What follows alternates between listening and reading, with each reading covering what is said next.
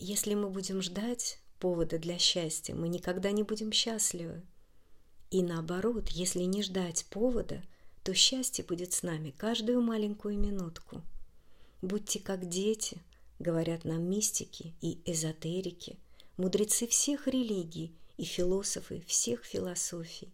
И алхимия – это великое искусство, познание и самопознание. Это путь в поисках счастья. И я, Лора Иолис, буду очень рада, если вы составите мне компанию в этом увлекательном и очень энергетически позитивном путешествии в поисках счастья. Спасибо.